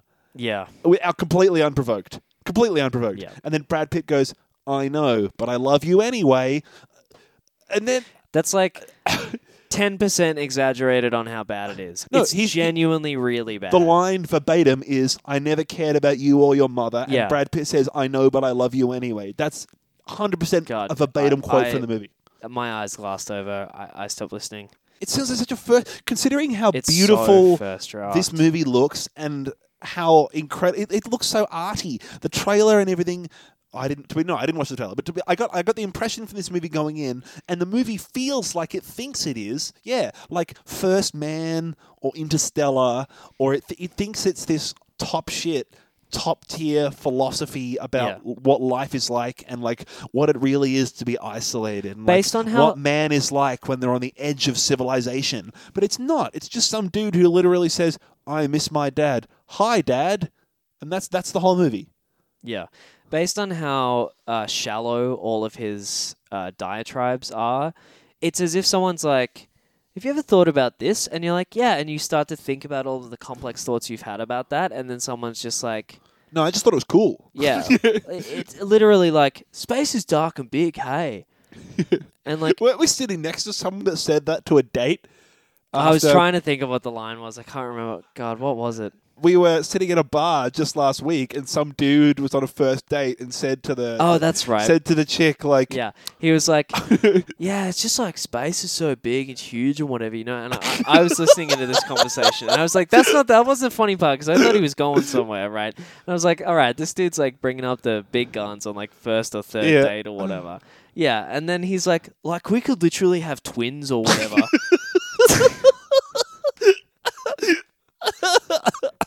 It's I'd, like I'd fuck that dude. space dimension twins. Yeah, fucking. Like I mean, that's your he's- first thought about like what if there's another me? He's not wrong. No, he's Yeah. just like yeah. But again, e- exactly, it's like It's a very lo-fi It's like interpretation of the sports infinite jock- universe. conceptualizes of string theory. it's like yeah, sp- sports jock conceptualizes of like mankind's place in the universe. You know, and it's like what if your dad didn't love you?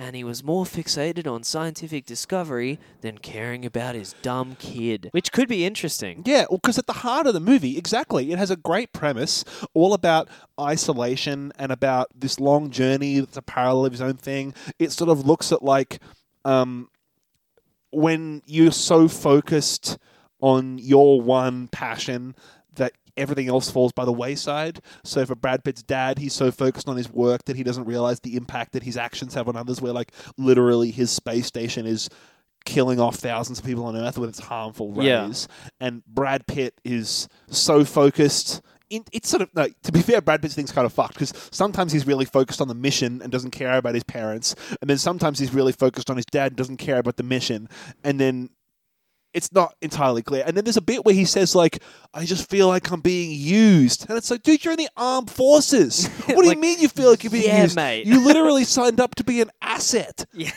yeah. Well, this is what I was just about to ask. What i can you describe to me what you think Brad Pitt's character arc is? Because he's the protagonist, and we don't really spend any time with anyone else in this No. movie.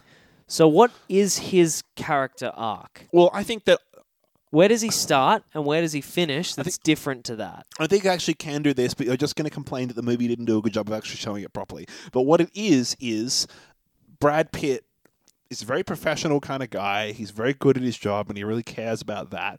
He gets to this point where he has to deal and grapple with his dad being the main focus of this mission. And that becomes such a distraction that it distracts from him being able to do his job properly. And he realizes he's got this huge problem, this emotional battle with his dad that he hadn't properly grappled with before to the point where he wants to compromise the mission completely and go off on this other tangent and like go and save his dad's life and stop Space Corps from killing his dad because he wants to go and hang out with his dad. And it's like, well, no, they have to kind of do that to save thousands of people back on Earth. And so Brad Pitt has this realization at the end of the movie that he has to learn to let go of that emotion and come to terms with the loss rather than like selfishly hold on to it. But at at, the, like, and at the end, of but the then film, he's trying to save his dad no, he lets go of him. There, they spin off into space, and because then he he, has to. yeah, I mean, because his, yeah. 'cause his dad's literally like, "Unhook me, unhook me, let me Yeah, go, let me go. I'll kill literally. us both if you don't let me go yeah, die." it's like we're both gonna die, you No. idiot. and then maybe Brad Pitt doesn't have that realization. You're right. Tommy Lee Jones is the one that's like, Yeah. can't I have to go die now? Otherwise, you... I gotta go to Neptune, mate. Fucking let me go. um, no, I don't know. It's not very, very I just don't satisfyingly think his written at all. arc has any f- actual meaning to it. I You're think right. There you isn't can actually look that for an much. arc, Yeah, and I think like maybe you could say like, oh, maybe it's the fact that he wanted to really meet his dad. and- but that's the thing. Like, but it's bullshit. it's it is bullshit, especially since at the very beginning of the movie, he basically says, "I really want to meet my dad." right. And so that's just it for the whole movie. And- And, the whole movie, like, Yeah. I don't care if you meet your dad. I care if humanity survives, Yeah. you idiot. Because yeah. And then he does shit that directly compromises that. I'm like, Well- well, I don't like you now. well, I feel, yeah, I I feel like then the the resolution is, oh, he realizes that what he did was wrong, and he makes a right, in a way, even though it's not really properly depicted that way, and it kind of seems like he's trying so desperately to keep saving his dad, and his dad's like, no, bro, you have to do the right thing. Fuck off, let go. Um, but like, I think that at the heart of the movie, there's a good movie in there somewhere. Oh, and there are so yeah. many cool concepts, like the space tourism thing, where like it shows you like that they've adapted the whole experience of going to the airport and getting on a plane and getting the in-flight and the air hostesses into a rocket. Where Yeah. you have like where the s- they you literally see like where the seating is in the rocket, and you see like the lady like floating around with a drink cart, Yeah. kind of shit. And there's like a pre-space medical screening where they're like, "Have you been to the moon before?" Is this your they first even trip they to the moon?" approach like hypercapitalism, where she's like, "Do you want a blanket and face towel? It'll be hundred and ten dollars." I think it was actually a single line- $120. Fuck off! it's just a single line slipped in there. Yeah, and you're like, And you're like, "Ooh, oh that's a lot of Jesus, that's a money." lot of money. Is that luxury space flight or is a coffee twenty dollars now? Or actually, they haven't quite explained what year this is, so maybe it's just inflation. and Yeah. It's normal, and they didn't Yeah. even think of that. Yeah, well, anyway, i- i it's the type of thing where, like, yeah, and again, like the first until the lunar chase scene is just pretty good, and then Yeah. after that, it fucking the wheels fall off. I think it, it, it just introduces too much shit. Like, I would have loved if it was, like I said before, it was a miniseries. You could have fleshed out all this stuff a lot more, but as it was, it introduced too much shit. I don't care about Yeah. the baboon in space. Yeah, I don't care about the lunar chase scene. those. uh, here, here's what I wonder: cut that, cut the monkeys, Yeah. cut the voiceover. What is this movie now?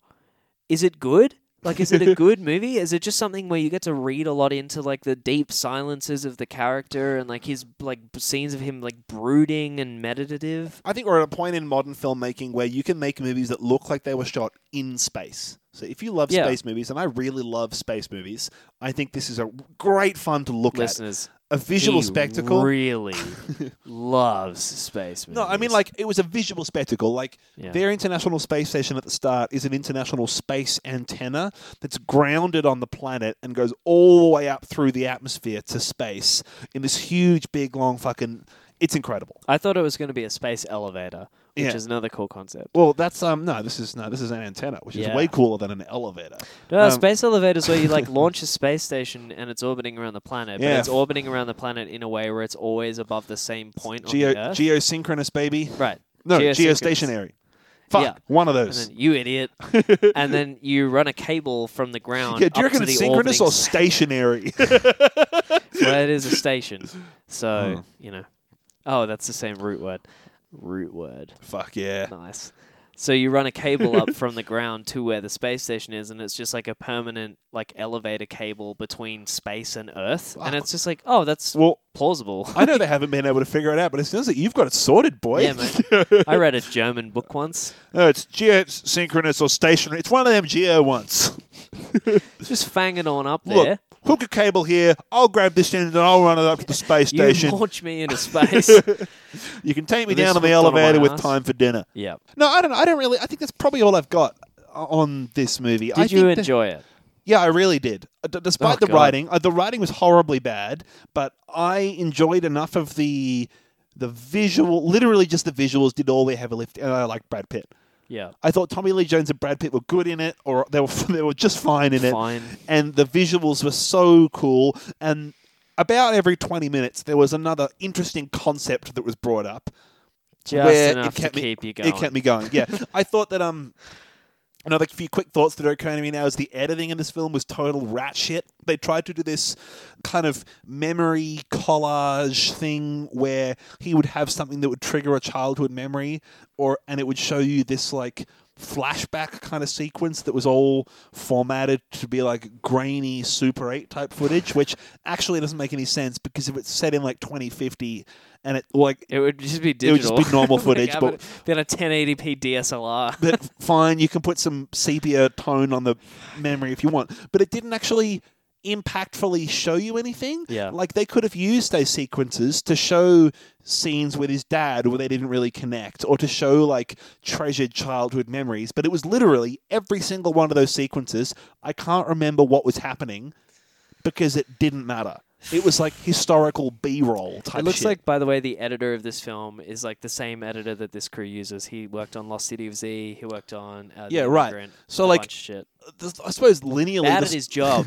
linearly the story makes sense and the scenes are cut together nicely but no Mm. just this just this little idea they had where they they sort of threw in these little little flashbacks these little three second flashbacks every five minutes they didn't add anything and especially in a film where it needed so many lines of exposition and so much dialogue that literally explained characters backstories you could have had that in those flashbacks um, I'm glad that you found the story similarly frustrating to me it's very frustrating because uh, i gather you didn't enjoy it no, I didn't enjoy it and I wouldn't recommend it. I think No, but I think you enjoyed it to the point where you weren't listening at the end. Like, no, I, I think it re- I was it's a- paying attention the whole time. I just thought it was so dumb that I hated it. yeah, um, and the visuals weren't enough to win me over. I thought they were great, but I th- I was just I just it just made me want to go and watch a better movie. yeah. It's Um, it, it, it- I would have rather watched Blade Runner again. I would have Yeah. rather watched High Life again. I would have rather watched Event Horizon properly. yeah. It, it felt like they just didn't have enough respect for their audience to like actually write a decent script. And like, like, maybe that was the studio stepping in and saying you have to. Maybe it was Blade Runner again, where they Yeah. said you have to have this voiceover or people won't get it. And maybe like American test audiences are fucking cancer. but if and- they if that was the case, they cut a lot of scenes that very subtly set up character motivations because Right. there was no character. Well, there would development have at been all. nothing exactly, Yeah. and I still think Brad Pitt's character wouldn't have had an arc. It's still just uh, fuck off to Neptune and fix that thing. Yeah, there's this old Obi Wan Kenobi style dude that has to hang out with him for like five minutes and then has a heart attack and can't go any further Who for plays no the- reason. the evil dude in Hunger Games. Yeah, but he's in it for Yeah. no reason. Why is that guy in the movie? That's what I'm saying. I, it- he's in he- it for no reason. He's one of the people who gets injured in the space chase, and I don't give a fuck. Mm. I just don't care. He's in it to like keep an eye on him, and then I don't know. Are you meant to associate with him and like start to like like him as a companion character? He, he, they, it's cut away. It was a cool concept about like, oh, we're going to keep watching you, but then we're gonna, also going to have this AI that watches you mentally, and then we're going to kill the guy that's watching you five minutes into the movie. So Yeah. actually, you didn't have to introduce and him at it all. could have been like because he's a friend of his Tommy Lee Jones, so Mm. it could have been like The he's a fake out surrogate thing, father uh, figure. Yeah, exactly, exactly. And it didn't. It just No, straight up didn't. Nothing. He could have been. He he could have had all these tender moments with that old guy that was Yeah. tagging along with him that showed that Brad Pitt had been craving this kind of emotional connection and had never got it. Nah, we're just gonna. Why don't we just have him stay on the moon and eat Subway? That'd be a lot easier, wouldn't it? Um, and then I'm annoyed that they wasted a hundred million dollars on this movie. the only thing this Obi Wan Kenobi dude gives him is this fucking USB stick that's like secret. Do not watch, especially not Brad Pitt. Yeah. Um, Stick and then he, up he, your butt plug, he after plugs it watching. into his fucking iPad thing on his wrist, and it's like, oh, it turns out Tommy Lee Jones might be evil. And it's like, well, yeah. Yeah. And, uh, yeah, but then also he's sort He's of been not. he's been on, he's a secret astronaut that's been keeping his life secret for 15 years and yeah I think it would have been a, b- a more powerful story. And like the end of this film, we'll tie it up here. The end of this film approaches a cool concept again, Yeah. where it's like he just got so fixated on his research, he was desperate to find hi- his entire mission was finding alien life. Yeah. He got so desperate and fixated upon it and refused to believe that he couldn't find anything, that he sort of just like went beyond all means went a little and crazy sacrificing his crew. Yeah, kind of like became detached from reality. Exactly. Which isn't really clear if it's like, well, maybe he had Alzheimer's or whatever. because that's the other thing. He's like a hundred. There's just no. And Brad Pitt is like sixty.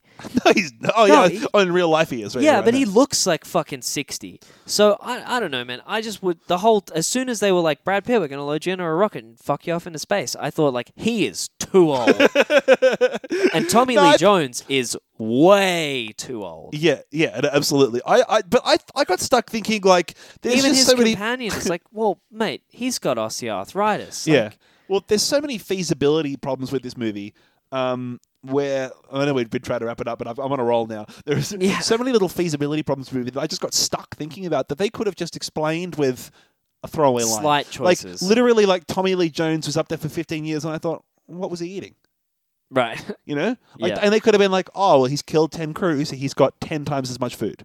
Right. That would have been done. You know, it was a five-year mission. He's killed off 10 crews. He's got enough food for 30 years. Done. Yeah. Or like Done. there's But a no. there's a growth room where yeah, you right, can but they grow didn't do vegetables. that. Or like No. literally the whole reason Brad Pitt's on That's this High giant Life. voyage is because um, that sounds like a game show. That's, high That's life. High Life. um, um, the whole reason Yeah. that Brad Pitt's on this voyage is because he has to go to Mars because they have a, a laser that encrypts messages on Mars, and Mars is the furthest station out, so that has to be the one they send the message to Neptune with. And I was like, well, why doesn't why don't they just get Brad Pitt to record the message and someone can take it to Mars if he's your most valuable dude? And why why?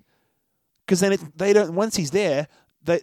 The responses are received in a soundproof booth on the other side of the Right. glass, so it's not as if they need Brad Pitt there to talk to his dad But even and then, have a like- back and forth. They're just gonna nuke it because they send that dumb crew of idiots up to try and and then, like the the only point is that they've got a nuke on board Yeah. and then they all end up dying like killing themselves to death. Well, yeah, I don't know. And It just, Brad Pitt's just on board with a nuke. like, Like, I could rationalize why it is that Brad Pitt has to go there to Mars, but they don't, is the point. Right. And so for half an hour, you're like, well, oh, he, he's just going to Mars to send a message? Why like a can't. voicemail. Yeah, like a voicemail. Why can't they just? And uh, that could have just been two sentences of science, sci-fi bullshit where it was like, oh, no, not even. I don't know. I'm not the writer. It's not my job to Yeah. figure it out. The Yeah. point is, there could have been two sentences, but that's so detracted from the whole film. Where I was like, the whole time I was like, well, why can't? It's 2050 and you have a space antenna and you can't work out how to get a secret message to Mars. Yeah. And then the fact that they, oh, fuck me, I, c- I could poke holes in this movie on There, are, that. Let's- it, there's so many. Let's this wrap is- this up. This is a great example of one of those films where like shit happens because they wanted it to happen, not because it makes any fucking sense. No. But then it doesn't even back that up with that stuff being cool. No, So, yeah. I I was going to say this is a cool movie to watch on the couch when it comes out on Netflix, No. but there's not enough action stuff in this movie to make it an exciting to make it an exciting watch, right? Yeah. It's not like oh, it's the Fast and the Furious, whack it on your laptop and have fun, but then it's not enough of an. Eng- it's really slow, and there's not enough of an engrossing quality to it where you're like, oh, First Man's really slow. But it's fascinating and beautiful. It's like, well, no, it's just wanky. And every time it gets this slow shot, it's like, well, why were you paying this cunt to do this slow shot when you didn't have a script? Yeah. Get rid of this. Put five seconds more character development in here instead. Yeah. Director, tell your friend to fuck off. No, with you- a screenwriter.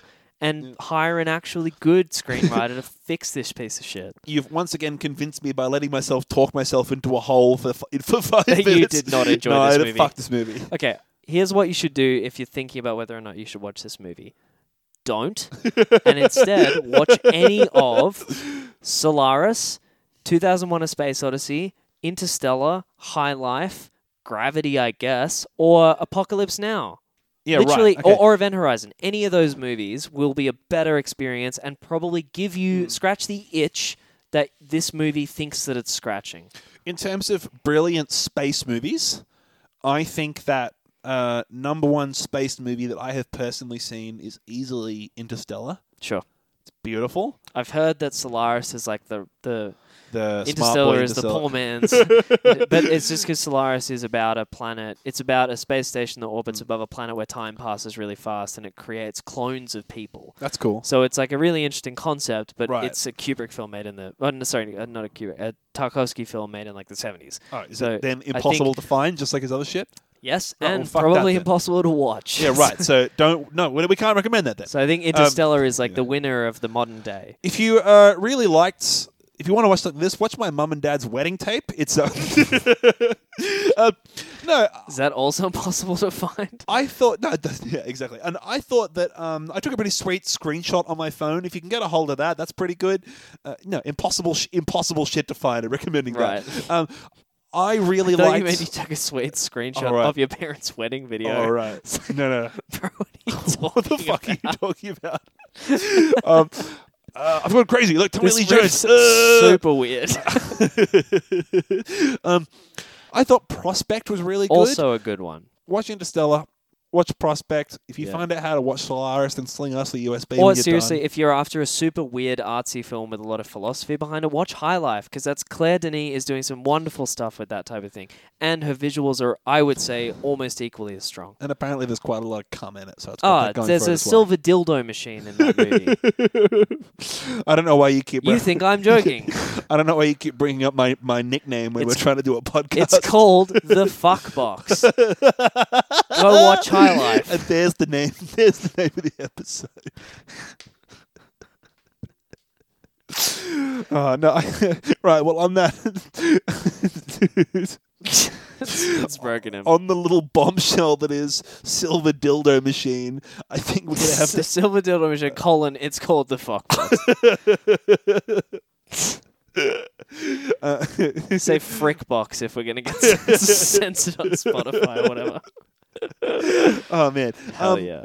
I think that's about all the time we have left Yeah. for. No point in a better than worse, and this is one of the worst scripts I've seen in a film with this high budget. if if you really had to push me, I'd say better than Gravity, worse than Interstellar. yeah. But, but- even then, I think Gravity does a lot of shit better. Gravity's another one though. where The It's effects, directed are, by Quaron, right? I think so. Yeah. Well, Yeah. Gravity's another one where the, the effects are great, the visuals are great, the concept is great, but then it has a script where like one astronaut is explaining to another astronaut who has a PhD like how physics Oh, yeah. works. Yeah. And so that also has a script that's like painful at times. Yeah. So I'd probably put those. I'd probably put this on the same par as Gravity. But at If least you've- that knows it's a dumb disaster Yeah. movie. if if you liked Gravity, this is like that, but with a You- whole lot you more moron. like You moon absolute buggies, moon buggies and shit. Yeah. But Interstellar is really the really the, the, the cream of the crop, and this thinks it's that, but it's not. Don't worry I, about it. I, I You're not did want to missing anything. know how they made that lunar buggy chasing because it looked like it was on the moon, and I just wanted Yeah, it's to know amazing. if they filmed it like Mad Max style and then like scoped everything else in later and Yeah. made everything black and white or what. I would love to know how they made that. Uh, for eighty million dollars, it might have just been CG. Yeah, but it looked really good. Gravity was all CG with just like blue screen That's faces true. and shit. That's true. Oh well, we could we could, we could keep going. Anyway. Thank you for joining us for another week. Jump in on our Facebook discussion group that we now have. Beef with a station, whole- beef posting. That's it. We'll, I'll chuck a link in the description. Um, come in and join us there. We'll keep you updated on all the new episodes and all that. We got a whole community of people that love giving each other film recommendations and having a good old chat, and it's been great fun. Yeah. We dive in there every now and then as well, just in case you're all itching to chat to us. Fuck yeah, I'm on there all the time. Um, we got an email address, which we you can still email us on if you've got any private little messages for us that you don't want everyone else to see. Yep. Um, it's uh, beefstationpod at gmail.com. If you have any suggestions for us, any movies you're looking forward to, or anything you'd like for us to cover on the show, uh, give us an email. We've had an episode. We've had a request recently that we get drunk and watch Dora the Explorer. That's right. I I'd, was trying to remember what movie it was. I'd say if you um, if you see that pop up on your feeds, you'll know gonna you've be a got weird Gina to thank. experience. So there you go. Uh, thank you for joining us for another week. I'm Oscar. I'm Andrew. See you later.